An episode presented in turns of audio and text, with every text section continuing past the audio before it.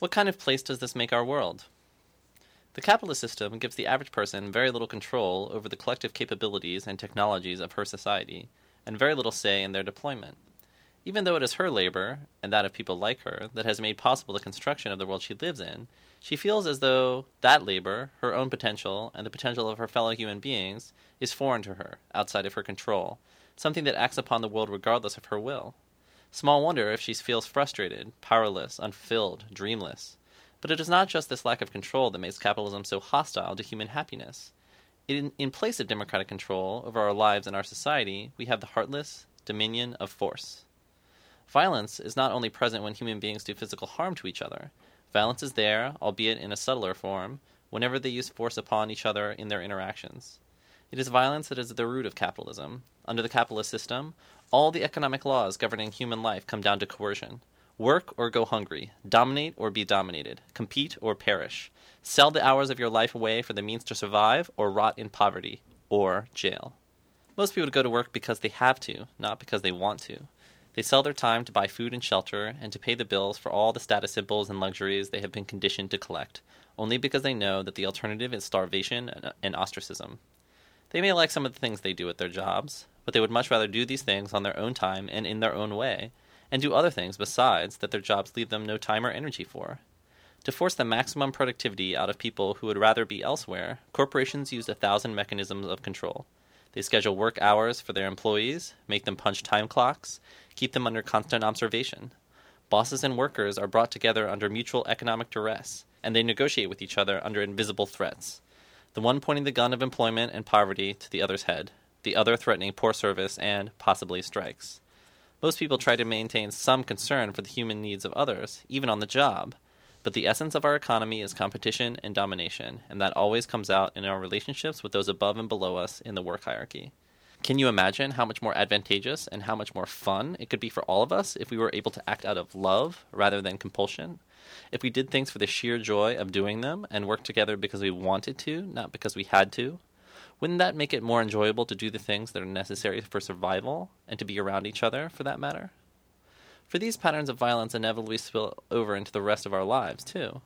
When you're used to regarding people as objects, as resources to be spent or enemies to be feared and fought, it's hard to leave those values behind when you come home. The hierarchy that private ownership imposes upon relationships in the workplace can be found everywhere else in society in schools, in churches, in families, and in friendships. Everywhere the dynamics of domination and submission take place. It's almost impossible to imagine what a truly equal relationship would consist of in a society where everyone is always jockeying for superiority. When children fight in grade school or rival gangs fight war in the streets, they are merely imitating the greater conflicts that take place between and within corporations and the nations that serve their interests. Their violence is regarded as an anomaly, but is just a reflection of the violent, competitive world that fostered them. When potential friends or lovers evaluate each other in terms of financial worth and status, rather than according to heart and soul, they are simply acting out the lessons they have been taught about market value. Living under the reign of force, it's almost impossible not to look at other human beings and the world in general in terms of what's in it for you. If we lived in a world where we could pursue whatever aspirations we pleased, without fear of dying hungry, crazy, and unloved like Van Gogh and a thousand others, our lives and relationships would no longer be modeled on violence. Perhaps it would be easier for us to look at each other and see what is beautiful and unique, to look at nature and appreciate it for what it is, to be and let be, rather than always seeking power and advantage. There have been hundreds of other societies in the history of our species in which people have lived that way. Is it really too much to think that we could reorganize our own society to be more democratic? Okay, okay. But what's the alternative? The alternative to capitalism would be a consensual society in which we could decide individually and, where necessary, collectively, what our lives and surroundings would be, instead of being forced into them by so called laws like supply and demand. Those are only laws if we let them be. It's hard to imagine a society based on cooperation from this vantage point, since the only societies most of us have seen in our lives are based on competition. But such societies are possible. They've existed over and over in the history of our species, and they can exist again if we want. To escape from the fetters of competition, we need to develop an economy that is based on giving rather than trading, a gift economy in place of this exchange economy.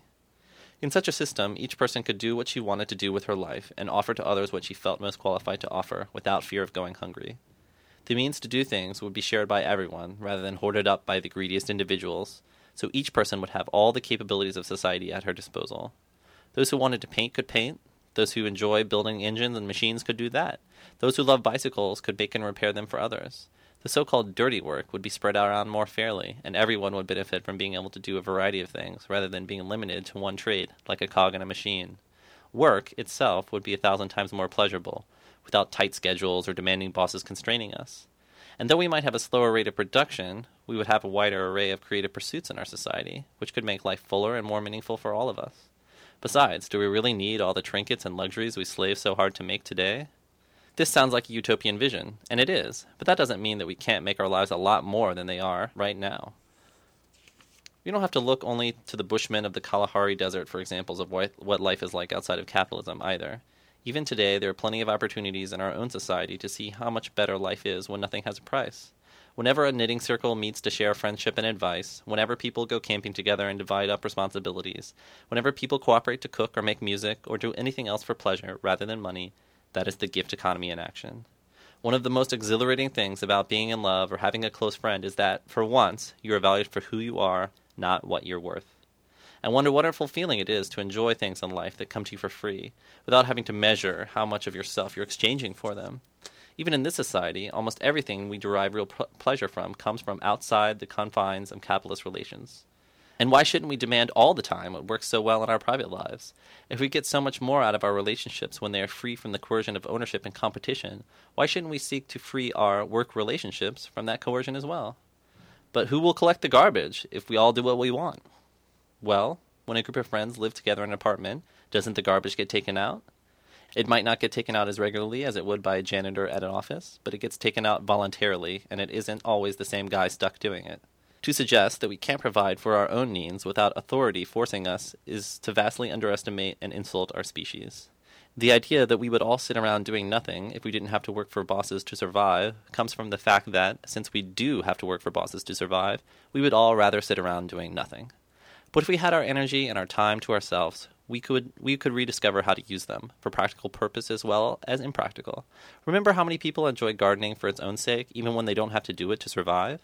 Surely we wouldn't let ourselves starve to death in a society where we share decisions and power rather than fighting over them. And the fact that so many people are starving today indicates that capitalism is no less impractical than any other system might be. We're often told that it is human nature to be greedy, and that this is why our world is the way it is. The very existence of other societies and other ways of life contradicts this. Once you realize that modern capitalist society is only one of a thousand ways that human beings have lived and interacted together, you can see that this talk of human nature is nonsense. We are formed first and foremost by the environments we grow up in, and human beings now have the power to construct our own environments. If we are ambitious enough, we can design our world to reconstruct us in any shape our hearts desire.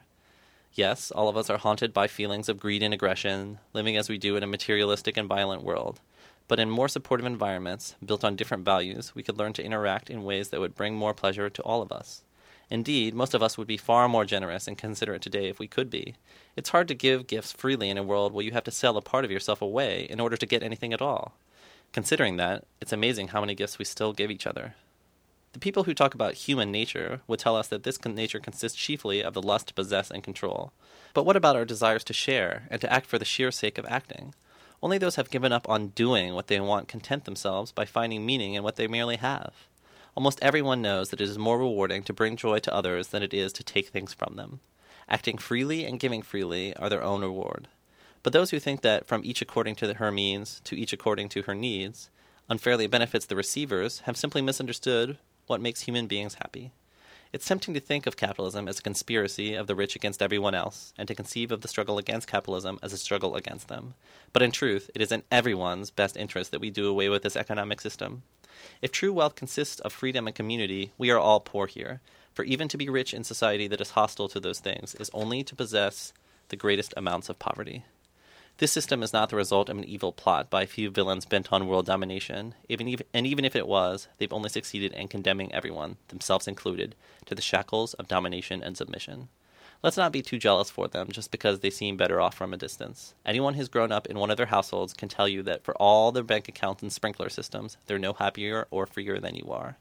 We should try to find ways to make everyone see what it is to be gained from transforming our society and to involve everyone in it. If that's a bit difficult challenge, and it sometimes seems to you that the masses deserve what they get for accepting this way of life, don't lose heart. Remember, the system they accept is the one you live under. your chances for liberation are inextricably tied to theirs. Don't be paralyzed by the seeming vastness of the forces arrayed against us. Those work forces are made up of people just like you, yearning to break free. Find ways to escape from the system of violence in your own life, and take them with you when you can. Seize any free moment, any opportunity you can get your hands on. Life can be sold away, but it can't be bought, only stolen back.